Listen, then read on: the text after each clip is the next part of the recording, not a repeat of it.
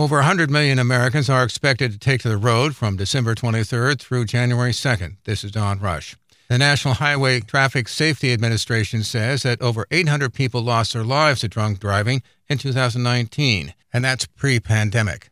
Kurt Erickson is with the Virginia Checkpoint Strike Force campaign. What's it look like this holiday? I would assume like last holiday, there wasn't probably as much traffic just simply because of the pandemic. pandemic was obviously going to be impacting us this time around. What, what are we looking at uh, in terms of people getting out and uh, partying, as it were, or getting out, uh, getting on the road? Well, that's a good question, and actually, I think it's a misnomer for any of us to, to unfortunately think that uh, during COVID that uh, drunk drivers were self quarantining. The numbers are, are, are actually uh, telling us the opposite, which is surprising uh, and it's frustrating. Um, actually, during 2020 in Virginia, at least, uh, traffic fatalities actually went up during a period of lockdowns and COVID restrictions, and drunk driving fatalities actually outpaced that. They went up over three percent, uh, averaging a, a, a drunk driving fatality in the Commonwealth of Virginia every 32 hours last year. Um, so yeah, you'd think that um, during lockdown periods that we wouldn't have these upsurging numbers, but in fact we are. And even without those, the holiday period is always a time of concern. As a, you know, whether you're talking about New Year's or Christmas, it's a period where nearly 40%, at least nationally, nearly 40% of all traffic deaths involve drunk drivers.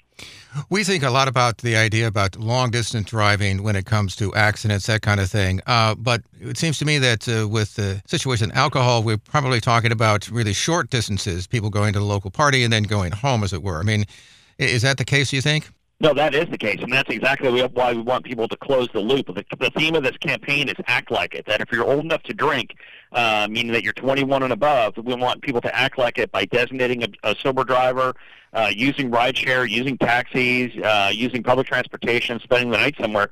We want people to plan ahead before they actually go out. Uh, again, our target for this campaign is 21, 35 year old male drivers. Six, almost 70% of those convicted of, of DUI in the Commonwealth of Virginia are still men. It's still very much a male dominated crime.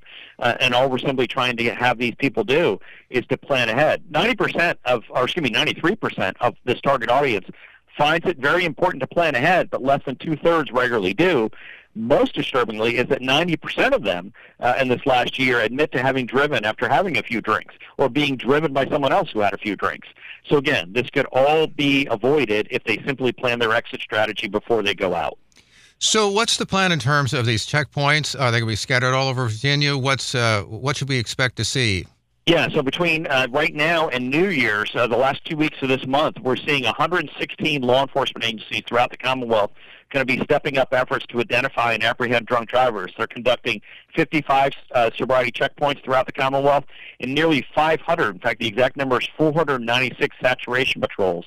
These are police, local police deployments or sheriff deployments that are doing nothing but looking for suspected drunk drivers.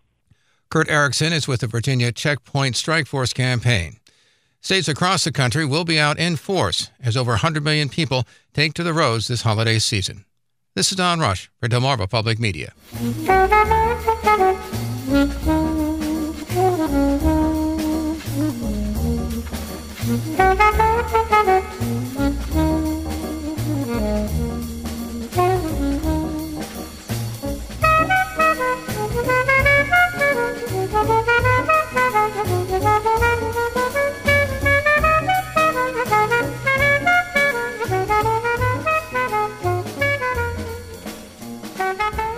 Thank